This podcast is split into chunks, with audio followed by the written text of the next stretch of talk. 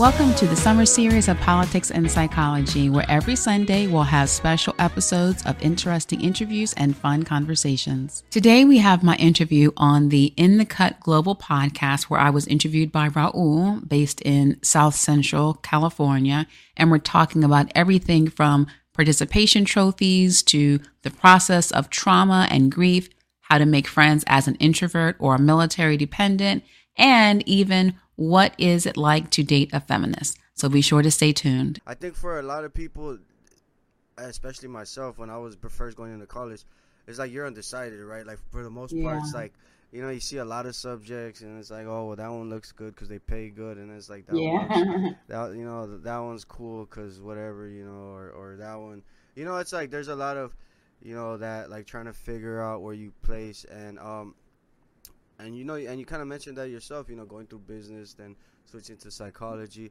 Uh, how was that feeling out process for you? And and what and what? Because I think sometimes uh, we get into situations and then we feel stuck. You know, but obviously right. you were able to make that jump where where you were like, okay, well, it's all right. I got to restart, but I'm going to restart with a new thing, and, and that's fine. And it's like, but but what do you think allowed that mentality? Because I think a lot of people sometimes they get stuck in one career path and then they kind of get in that mentality of oh well now I can't change. Um, right. Um, what what gave you that kind of push or what was it? Do you think? Well, I always I just never felt like this is it. Oh, okay. This is where you can stop.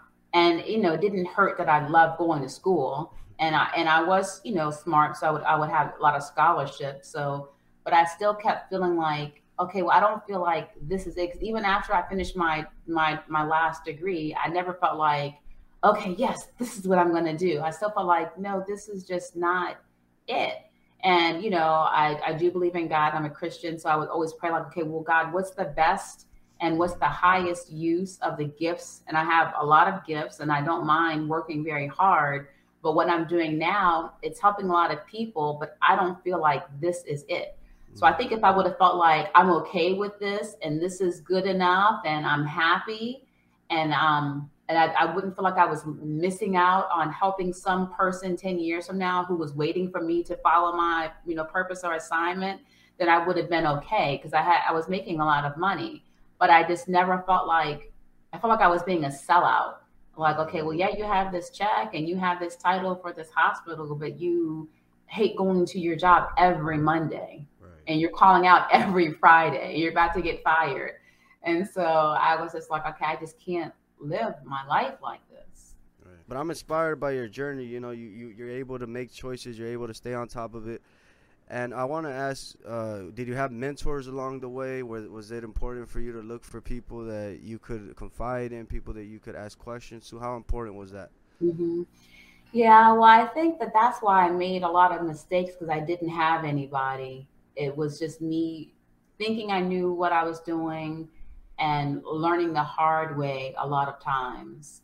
And so I ended up having, you know, maybe like biblical characters as mentors and role models. Like, like if they did it, they figured it out, then I guess I can do that. And I can figure out how to do it, you know, the same way. But I, I would have people who might have had like a piece of what I wanted um, like for example, my my goal was to be like um, a combination of Dr. Oz and Dr. Sanjay Gupta, mm. um, being like the brand on TV, but the science behind what's you know motivating society in the news. And and I also was adding in okay, I could also be like Oprah Winfrey and Martha Stewart. so it's like kind of like it's pulled from different people uh, what do you do well? What do what do i want to do for that one part of it? How can i use them as as you know my imaginary mentor but it's kind of like following their history and what could i learn from them but what do i also want to do differently? Mm-hmm. right yeah. Yeah and i think that um that's a good lesson for people today is to kind of like don't you know you, like the information is there on the internet you could just go get right. it yeah so it's like knowing what you want definitely is gonna help if in that way too. Is like all right, well, you know, creating your own role models, finding, learning from other people's mistakes, which is valuable. Mm-hmm. You know, and then yeah. the biblical characters. That's interesting, you know, because I mean, storyteller, storytelling, excuse me, is so central to what we are as humans. You know, the way we mm-hmm. pass down our knowledge, things like that. So, finding yourself in characters, I think. What, what was it? was it circumstantially? Was it or was it like situations where you're looking for verses in the Bible where you're like, okay, this is exactly what I'm going through. What's the what's the scripture here? Right. What was it? Right. Well, my father, um, my father was like a deacon and you know the director of deacons or whatever. Wherever we went, because he was in the military, we you know he was always involved in church. We were always involved in church. My father's side of the family is you know deeply involved you know in church and relationship with you know Jesus. Yeah. And so that was just something that it just was. And so, of course, that means you go to church, you go to Sunday school, Bible study. So you're hearing stories all the time. Right. And I remember um, I would always dream a lot when I was younger. I would say, "Oh, you know, I had a dream about this," and they were so long in detail. My dad would start saying, "Okay, Martin Luther King," you know, "Okay, Martina, sit down, Martina Luther." Yeah, yeah, yeah. But I would always have such dreams, and since no one understood what I was talking about, I was like, "I know I'm not weird." So mm-hmm. like, and then we're in church, and I was like, "Okay, well, Joseph had a whole lot of dreams."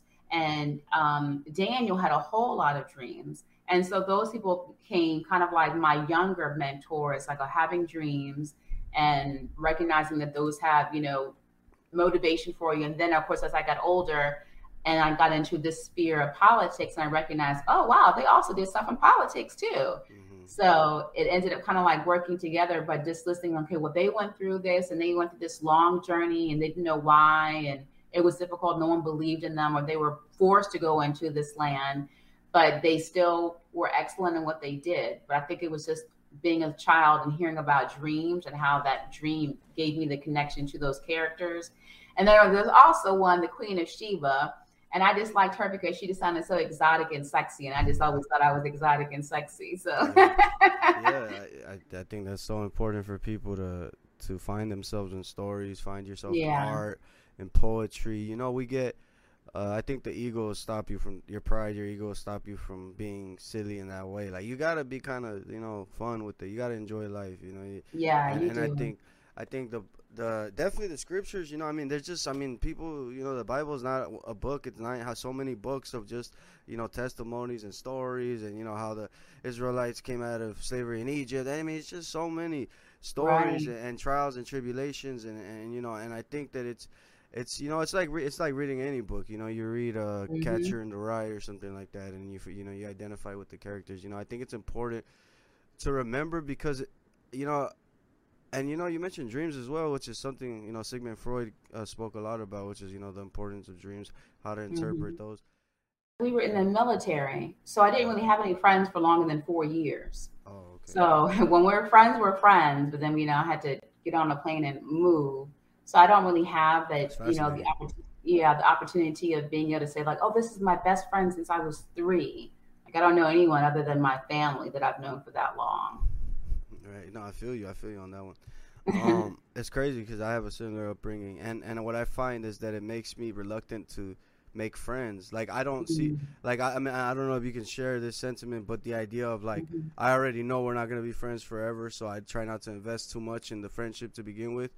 I don't like that mentality. I don't know if it's good or bad, but I think. Yeah, well, you seem more introverted than I am. I'm I'm a little bit more extroverted. Right, right I might be. So I I don't that never bothered me. Um, my sister is more introverted, so she would have like one or two friends, yeah. whereas I would have a lot of friends and a lot of associates. Mm. Because you know, again, I'm a nerd, so I was always in student government and the acting clubs. so I was always busy. And I think that if there is someone who has a hard time making friends, if you just join an activity or a club, that can kind of like force those relationships. Mm. But uh, yeah. Okay, so so we're getting into again. So you're moving through, you go through your your academic journey. We're, mm-hmm. we're finding you. You find business. You you do you, do you think business gave you that edge, that that sharp edge that you needed in terms of the competitive spirit? No, I was always competitive. Mm yeah, always competitive, always very high achieving, always wanting to be the best. I didn't want an A. I didn't want an A plus. I wanted an O for outstanding. I really, I just really wanted to just be the best, except for math. I was just let me just pass this class. That's all I care about. Yeah. But everything else, I was definitely very, um, very high achievement oriented, and I also like to actually do the work to excel Right. did you enjoy that that the reward system, you know, would you prefer to just have a task and a reward? Are you that type of person? You just rather, all right, this is what I got to do. I want to have my mm-hmm. prize versus like scale. Like you know, today it's kind of like the the participation trophy generation. You know. Oh no, I'm completely against that. Yeah, yeah, yeah. yeah because that sure. doesn't teach anyone responsibility. It doesn't teach you in real life that you're not going to always win. It's not going to teach you that when you fail, like I've done so many times, despite being a high achiever and a high worker, if you feel like, oh, I'm just supposed to win, you don't appreciate the value of working hard and the reward of, of getting something. And and then you don't also have the recognition and the and the the beauty of an experience of recognizing why I worked for it and it finally paid off. Mm-hmm. Or I know that, that, I've tried all these different things, but right. this was the one thing that I did well and I love. And I think that, you know, going back to our purpose conversation, if you just think you're going to get a gold star just because you're sitting around, then what's the motivation for you to do better? Right, right. Uh, so right there, we're kind of getting into, I guess, like the meat and potatoes of the conversation. You know what we're going to be talking about, which is the issues in society. Again, you know that that being kind of one of, well, it is one of them. Definitely, it's one of the most. I think the most detrimental practices is this idea of, you know, it's uh, and this is the conversation, right? It's like you know mm-hmm. the the idea becomes, as they say, uh, equity of of opportunity versus equity of outcome. You know, which is outcome. Equity of outcome is the participation trophy thing. You know, where right. it's like we all win just because. Right. Uh, you know, versus you know, which to me does, and as you say, to you doesn't make much sense, but. But you know, I understand everybody gets a chance to compete, but saying that everybody wins just because we need winners doesn't really make sense, you know, because winning itself is, as you mentioned, a very purpose driven. It's it's the fact that there's a competition that makes the win so sweet. You know, right. it's like that that's kind of what what creates the so there's one example, but I want to know, you know, you being somebody who studies this, somebody who spoke about this, somebody who's gone through it yourself, uh, what would you say is some of the things that you noticed today that that stand out to you the most in terms of uh, practices that maybe aren't helpful for society? I know it's kind of general, but yeah, that's okay. Um, I think that um, one of the main practices is um, society is getting into the the fear of offending anyone, and by the fear of offending or being canceled, then people are not really saying the truth, and therefore people don't understand the truth about themselves they also create an actual system of inequity and inequality because you're saying that we're all the same. We're not all the same. Someone's going to be more handsome, someone's going to be prettier, someone's going to be faster or smarter, but you could always be that in another group of people. And I think that by trying to say that we're all the same, you take away the beauty of everyone having individuality and you take away them being able to experience mastery and that's part of psychology. Can you help a client master their sense of self? Can you help them achieve self actualization, their highest version of themselves, and sense of fulfillment? And they're going to never have a sense of happiness or peace if they feel as if, well, I don't have to actualize or achieve because I'm already excellent where I am. And I think that you steal so much from someone when you tell them, oh, no, you're just a winner just because. And I won't say anything that's going to offend you which means that I can't help you get better. I can't help you improve because I'm so afraid of you being mean to me or sending a tweet out about me or quote unquote canceling me that I would rather be selfish and focus on not hurting your feelings to save my own name or job or you not rejecting me. So that's one. And I also think this idea that everyone hates me if they don't agree with me. And that's not true. It's just a disagreement. And people are so easily throwing around phobia or phobic. And, you know, psychologically, a phobia is a very intense and irrational fear about something or someone and has, you know, actual physiological components along with cognitive or psychological. And it's not just, oh, okay, well, if you don't like chocolate, then you're a chocolate phobe. No, maybe I have lactose intolerance or something. Like, it, you know, I think that we can get away from that. Then you can stop having such extreme labels on people. And there's a lot of people that have disagreement without then reinforcing someone else's sense of entitlement because they were told that we can never be offended.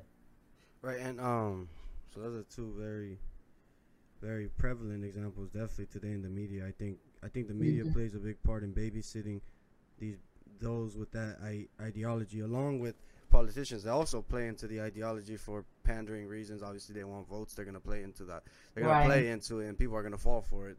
They're gonna right. think, "Oh, it means they care about me." No, no, no, it means they want your vote. That's all it that's means. Right. Uh, uh, that's all it means. It's really nothing, not deeper than that. And you know, and I think it is a, an awareness issue, definitely. But also, you know, you, you mentioned there the hijack terminology, which is something that has happened today. It's like, it's like I think we need to open a dictionary again, and and I'll go through the. Goodness, yes. We need to go through the words together, define them, mm-hmm. and mm-hmm. and not misuse them because it's like that's what it is. It's like, and these are scary words that they throw around. When you call somebody exactly. homophobic, that's that's not a joke. That's that's like right. you know that's like that's a real person. There's somebody out there who would seriously do harm to somebody mm-hmm. just for mm-hmm. their orientation. And it's like for you to conflate that with people who want to have a debate about psychology, that's two different things, you know, and I think that becomes right. detrimental as we mentioned as the quote said in the beginning, right? It's like not accepting the truth is a way to be fooled. To reject the mm-hmm. truth is a way to be fooled. And you being a psychologist, I would like to know for those you know what happens to a person who's constantly being lied to and, and being comforted mm-hmm. like what does that do to your psychology well you become infantized meaning that you never get a chance to grow up because you're so busy being coddled. And when you're being coddled you're spoiled you're weak physically and psychologically. You're also weak socially because you don't know how to truly navigate and go against the tide. You don't know how to navigate someone saying no to you. You don't know how to navigate someone saying something that you don't agree with. And so it makes you very much like an infant in your um, psychological development. You also will not be a good person to date or marry because you only want to have things your way all the time and you won't have sympathy or empathy for anyone else. And you would definitely be a horrible parent because being a parent is all about being offended and having to, you know, have constraints and being told maybe mean things from your child or having to deal with a child who is not as comfortable as you may have been. Um, having so much coddling, it makes it a detriment to society because then society then has a group of over entitled, very selfish and self focused individuals who don't give to that society, but more just take and take and take. That's a, that's the core detriment of our entire society is based on that fundamental truth the fact that people want to alter reality to their liking mm-hmm. because they've been coddled as you mentioned right it's like mm-hmm. you know i i mean I, am not proud to say but i grew up when people said some really mean things and it's like thankfully that i was raised in that way because then it's like now it doesn't really mean nothing to me because i understand that words are just words and it's like the reality is the reality you know versus now where it's like things aren't even that bad but people are making it this huge like oh everybody's misogynistic everybody's this right. everybody's the oppressor if you don't if you don't play into our agenda then then you're you're a fascist or something right. like that or right. which is crazy it's like you know it's like obviously you know people just think for themselves so how could it possibly be fascist to have an idea you know which doesn't even make sense. And so that's because know. people are not thinking for themselves. They're letting other people tell them what to think. And the message is you are entitled to your opinion and we're going to tell you what your opinion is. Wow. your opinion is you need to hate everyone who doesn't agree with us and you need to love everyone who does. And so they create this dichotomy of you're either for us or against us and anyone who offends you or doesn't like you in any way must be hated. And so by having that the reason why it's becoming so mainstream and so popular is because that everyone is buying well not everyone but many are buying into the lie that you must be comfortable and happy and popular and the most attentive attention paid to you at all times.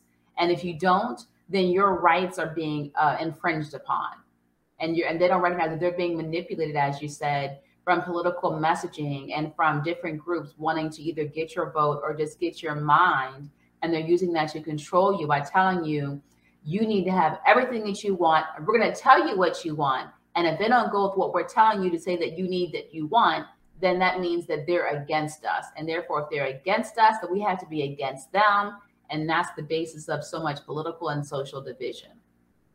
Right. It's definitely like, again, it seems to be like that's like, that's like the line in, in mm-hmm. the sand in terms of everything, right? Like uh, economics, even like you know, recently we saw the Target thing go up, you know, and yeah. and and then it's like, you know, that's obviously a touchy subject. That's obviously toting the line there, you know, where it's like, okay, how willing are you to put or play into the ideology? For what? Like you know, I mean, corporate. That's the thing about corporations. They're only they're only motivated by greed. You know, it's like it's only money right. that motivates them. You know, right? And then you read like I was reading the article and I see that you know the the market for the LGBT uh, community has uh, uh, or excuse me in just in America they have about a trillion dollars spending power just in America you know so obviously I mean you're a corporation you see that and just dollar signs in your eyes you know your tongue sticking out you're like oh I want those mm-hmm. trillion dollars I'm gonna do what I need to do to get their support you know to get their money into my pocket which again I think is an awareness issue you know people aren't even aware of mm-hmm. like the, the way the market works the way corporations work they think oh, Target's backing us up, that means something good. No, no, Target's a corporation that just wants right. to make money. They're gonna do whatever. They're not. They're not the. You know, they're not the guys you want to look for when it comes to who's the, who's making the most. You know, kind of righteous right. decision. In other right. words.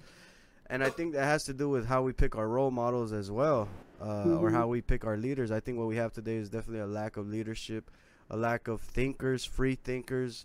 You know, as you mentioned, a lot of the thinkers, a lot of the leaders are hijacked because they you know uh, especially in today's influencer culture with social media i think that it's it's almost vital for people to to get on top of and control those people as soon as possible because they hold so much influence. It's like, well, if they get on the wrong side, then it's like it becomes detrimental, right? And then you see right. like these artists, these hip hop artists, all you know, being used as puppets to capture the younger audience. You That's know, and they, right. and they fall right for it because you know they just get millions of dollars. They don't care. They're like, oh, millions of dollars. I go to the Democratic right. Republic, the, the Democratic convention, uh, perform. Mm-hmm. Sure, I'll make the money, and then they don't even understand that they're manipulating millions of Americans into voting. Right. For, That's right. For, yeah, and again, I think it's a lack of awareness issue.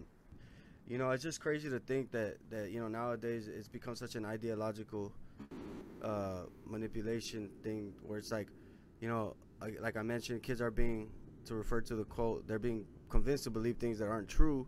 That's right. And then you have this un- fundamental undoing that needs to be done later in life because it's like, okay, well, what you've been taught is not. It's true to a point, but then there's also this other whole half of the truth. Yeah. So what do you think?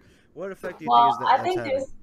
I think that by teachers and school systems, one, as far as trying to, I'm, I'm very much into science and truth.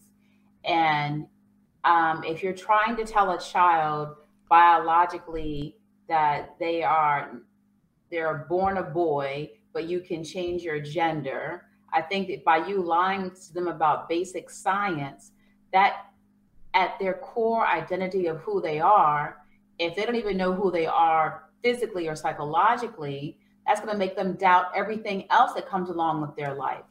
Hmm. When you tell a child that it's okay to be um, to be sexual and to listen to sexual music, then they're doing that because it's promoting sales, it's promoting the artist. But what it's really promoting on a societal level is making it okay for children to have sex. If we say that children can be sexual and enjoy and can enjoy sex, it then gives way for pedophilia being normalized. And so I think that by you lying to a child by saying, no, you can't drive or even know how to brush your teeth correctly, but we, you can completely believe that you're something different from what you biologically are. And you also can embrace your sexuality before you even go into puberty. That's pretty much a social grooming for making them, you know, become victims later on. And then again, if you don't know who you are, that's going to create depression, anxiety, and even more suicide because then you're constantly feeling like, like I don't think that this is who I am or how I should be, and what should I trust and who should I not trust. Right. And so it's very complicated, but people are so busy focusing on government funding or following the status quo, or they're focusing on, I call it selfish preservation, meaning I'm, I'm going to lie to a child so I can keep my job or I'm going to lie to my newscast or my news media, or I'm even going to alter um, scientific journals or history books so that I can stay, you know, going along and, and getting along. And I think that that does a disservice because that just shows that you're more selfish than you are concerned about really helping and being a benefit to society. Right, and I think it creates like an egocentric view of the world where it's like, you know, if if your entire – your entire philosophy of life is is what you think you are like which is like that's a journey in itself right. is the actualization of the self. That's life journey you know? Some right. some people make it some people don't. Some people go through things. But it's like when when that's your whole thing and then it's like not only mm-hmm. that but then it's like it's also you need to call me what i say i am. It's right, like that's the right. ego trip. That's just the, the biggest ego trip in the world because then it's like everything that's subconscious and personal to you becomes what you want to project into the world. And it's like you know that's just not reality. Reality doesn't work that way. It's like your imagination and your your your your, your you know your thought your brain your whole consciousness is a calculation mechanism. It's not you know that's what tyrants do. Tyrants come up with ideas and then they impose it on people. That's right. Which is what's going on. You know it's like it seems to be a totalitarian behavior masked as social justice, which is insanity. Mm-hmm. And right. then it's it's like it becomes, you know, as uh, Malcolm X said, you know, for anything. Mm-hmm. And it's like, you know, we have but I mm-hmm. want to know what do you think the future looks like? If you had to guess. Well, I think that I think that the future will have to be decided by people who are going to be courageous to speak what the truth is. I think that for our society to evolve to our highest level of quality and who we could be as individuals, how we in America can then be a great nation and example for others, we have to be able to have those people who are courageous enough to say what the truth is and to go against the lie machine, to go against misinformation, and to recognize that I'm not going to sell my soul because it was easier to just go along and to be popular and to be liked, but then hating myself when I have to go to sleep at night. Or when I look back and my children are asking me, well, What did you do? Oh, I just kept up the lie. Can you explain kind of like the function that trauma serves psychologically and also the process of trauma, grieving, and what that is back and forth? Okay.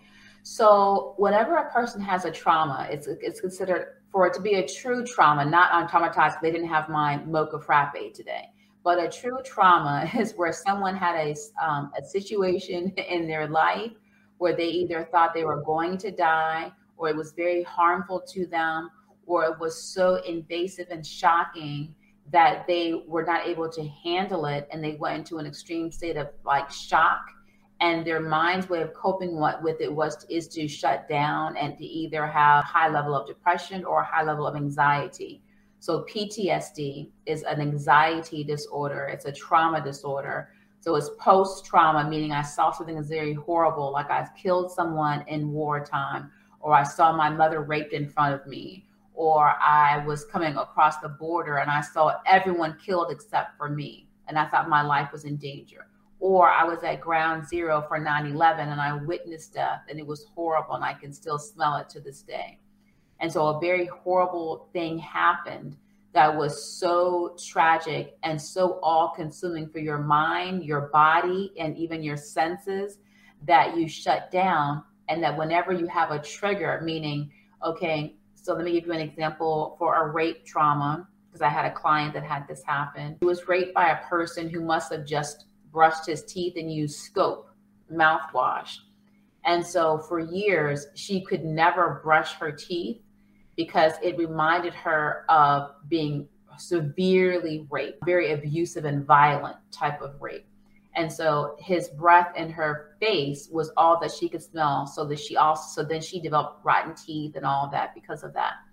And so that's when you had a very traumatic situation, which was a, um, a horrific rape tied to an environmental clue such as toothpaste and if it was in the alley of 7-eleven so now the colors red and green are triggers for her. So whenever you're actually experiencing a trauma something very horrible happened to you that your mind and your senses in your body cannot handle unless you have counseling for it. And so because it's not handled or not effectively treated then you have constant triggers that remind you of what you're trying to repress in your memory. And when you can't do it, then you have overeating, over drinking, over sexing, smoking, whatever, overworking to try to block out that memory that you cannot get away from. So you have intrusive thoughts meaning thoughts come to you, smells come to you, um, images come to you that you can't stop from happening. And then you can have mild, moderate, or severe levels of trauma. Mild meaning the person is able to function, that will take a veteran, he was able to function after the war, he can go to work. That's mild. But he might come home and have depression every six months for a whole month at a time. You can have moderate. Well, the person can work a part time job, but it's very hostile and very aggressive because they're always frustrated and on edge and they're agitated. Or you can have severe, where the person is so debilitated and they're so constantly anxious or depressed that they can't go anywhere or really do anything. So that's what trauma is. You're experiencing the real possibility of your life being threatened. You actually um, saw someone being killed in a horrific way, or someone that you love being killed, or you were exposed to something that was very traumatic to your body or to your mind, like abuse, physical, sexual, or mental. So can experience trauma just by seeing suddenly um, a dead body of a child. So if you can see a dead body of an adult, you're less likely to have trauma than if you saw the dead body of a child because your mind is not expecting to see a child dead. Mm-hmm. You expect to see older people die. And so those are ways that you can elicit and experience trauma. And then if you have the grief, then you can have different stages of grief, but they all kind of overlap at different times. And grief is when you are mourning the loss of a life your own, a loved one, you're mourning the loss of something that might have happened that was very dear to you, a cat. And so you're thinking about, I lost this thing, I lost the career I thought I was going to have, I lost my loved one, or I'm mourning that I have a diagnosis of that's fatal. So I'm worried about that as well. And I'm grieving what I thought I was going to have. And so then you're constantly thinking about it. You may try to get over it by doing different things, but actually it, it, it really is true that time will only heal grief but if you accept that there is still beauty left. So if you have an anniversary of something so this if we say it's fourth of july and someone died tragically on fourth of july so you can estimate that at least one year you may have a harder instance of grief because you don't have any other memories until next july of of that person not being there. So it comes again to now it's school time. Oh, last September we did this with so and so. Then it's Thanksgiving or Hanukkah. Oh, last Thanksgiving and Hanukkah we did this, and it was this person was here. So once you get to a whole new year, that second year can you can say, oh, okay, that person wasn't with us. So you can heal more as time goes on, and you can replace new memories. Well, for men who actually want to understand women, that's frustrating because it's like you're you're it's like, well, I want to love a woman one day. I want to have a wife. I want to have kids. You know, mm-hmm. and it's like the last thing I want to feel like is that, you know, I'm being this, you know, oppressor, sexual oppressor. Yeah. yeah. like towards a woman, you know. And but I, women have to also be responsible for their decisions and the men that they choose. If yeah. you're going after a man who you know is a playboy and you think you're going to be the one and change him from his hoey ways, mm-hmm. then you're misleading yourself. And if you see that you have a pattern of choosing guys that only want sex from you, is it because you are selling yourself as I'm only worthy of being a sex tool? And so if you repeatedly have instances or repeatedly have relationship patterns where your men are not good guys, there's a responsibility that you have to take on well, what am I doing to either attract or to really like this kind of person? Yeah, for sure. Yeah, and I think that's important. And you know, that's a great point as well as the is the patterns within dating and and this you know this very strange like misalignment between that outcome you know it's like i act one way but i expect one outcome and then mm. that becomes the kind of the social norm and i think that's why it's important because i think we, we should kind of make an effort to rebuild those relationships between men and women because i think it's becoming detrimental to society you know there's a lot of uh, young men that are going through you know uh, again being demonized when they're not that you know and there's a lot of guys that are that that are just going under the radar because all of them are being we're all being categorized as this so the ones that actually are just gonna fly under the radar because they're just gonna blend in. Right, the good guys will get yeah blamed. Yeah, exactly. You know, it's like, you know, it's like you can't even go out and and you know look at a woman for too long without feeling like, oh wait, am I inviting? Am I invading her space? You know, am I? I'm trying to get eye contact, but I don't know if that's gonna make her feel uncomfortable. Like, you know, if I smile at her, is she gonna think I'm cre- I'm a creep? Like, you know, and it's like yeah. that. That's just a terrible. That's a terrible mindset well, when it comes to things like dating. Yeah, I think that you like should that. be yourself, and yeah. you seem like a nice guy, Raul. I think you seem like you'd be a respectful right. person. Thank but you. if we look at the, the psychological development of men versus women when it's not until a female is 28 and a male 32 that they're at their highest level of decision making ability. So just biologically and anatomy, their brain aren't their brains are not even ready and their personalities are not really formed yet. So if a woman is 26, as you say, then she probably would be better off dating a guy who is 29 or 30 or higher because she's looking for something different than what a male may be able to give her. She also has to recognize that when a guy tells you he doesn't want to get married, he's just having fun, then you have to believe him when he says he's only here to have fun. And don't think that, oh, okay, well, he's bad because I, t- I know he said that, but now I really thought I could change his mind if I gave him, you know, the greatest oral sex ever and it didn't work. So he just used me. No, you didn't listen to what he told you. And you wanted to hear and believe what you wanted to hear and believe. And because of that, and you're also maybe attracted to, you know, guys who don't have honorable attentions. And so then you overlook the guys who would be good for you, who are your age bracket. I want to know your opinion here because I see this conversation often online. And, well, usually it's among females or women, excuse me. And it's mm-hmm. like, uh, they'll, like, you know, there'll be a woman who'll say, like, oh, uh, I want to get married or something. And then it's like, for some reason women attack other women that say things like that. And i want to know what, what, do you, yeah. what do you think that not, not just that you know obviously that's being general but like if a woman says like oh i want to be a wife to a man one day it's like now society like uh, the majority of women will be like oh you're being a pick me. Oh you're being this. Oh you you're you're you're falling into the patriarchy. Oh this and that. Mm-hmm. and i want to know because it, I, I it's fascinating to me and and and you know obviously i have no dog in the fight besides i hope your wife isn't like some man hating woman, you know, hopefully not. But you know, it's like, you know, I wonder what that is. What do you think that? Do you think it's it's the acknowledgement that it is true, and they just want to kind of reject the reality that they do kind of are aware of the fact that they probably aren't meeting the standard for a wife or something like that, or like because I think mm-hmm. it's it's like that for men for sure. Well, I did do an episode um, on my podcast. It was called Toxic Feminism. Right and also our trad. Another one was our trad wives dumb. And what it talks about is that when society is pressing females to be completely independent, I don't need a man, then what that does is creates a sense of when they're encouraged to not have healthy male female relationships and to just discard a man or to think that I can just have sex with anyone for my own personal pleasure and I can just go on about my business and I can wait until the last year as possible to try to have a baby. So I think that with toxic feminism, it takes away the beauty of being able to women have equal rights and it makes it more where we're now having all the rights and men have no right to say anything or do anything and we don't even need you other than for your sperm.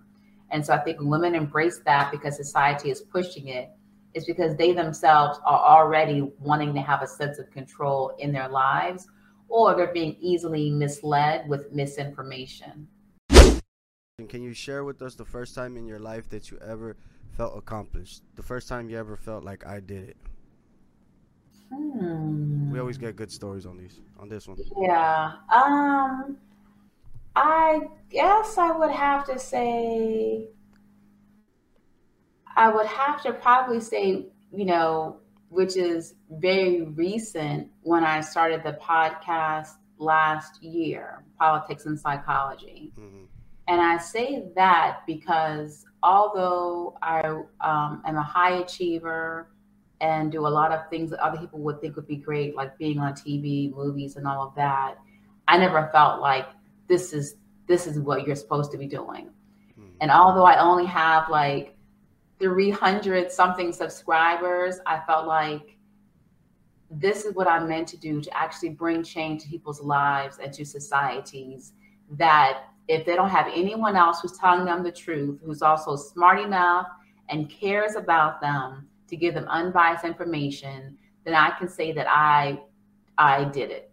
I was true to that, even though it's you know scary and I don't really like being on podcast cameras. I'm okay being on like you know television studios, but I'm like I think that would be where I would have okay to. with the makeup and the whole yeah.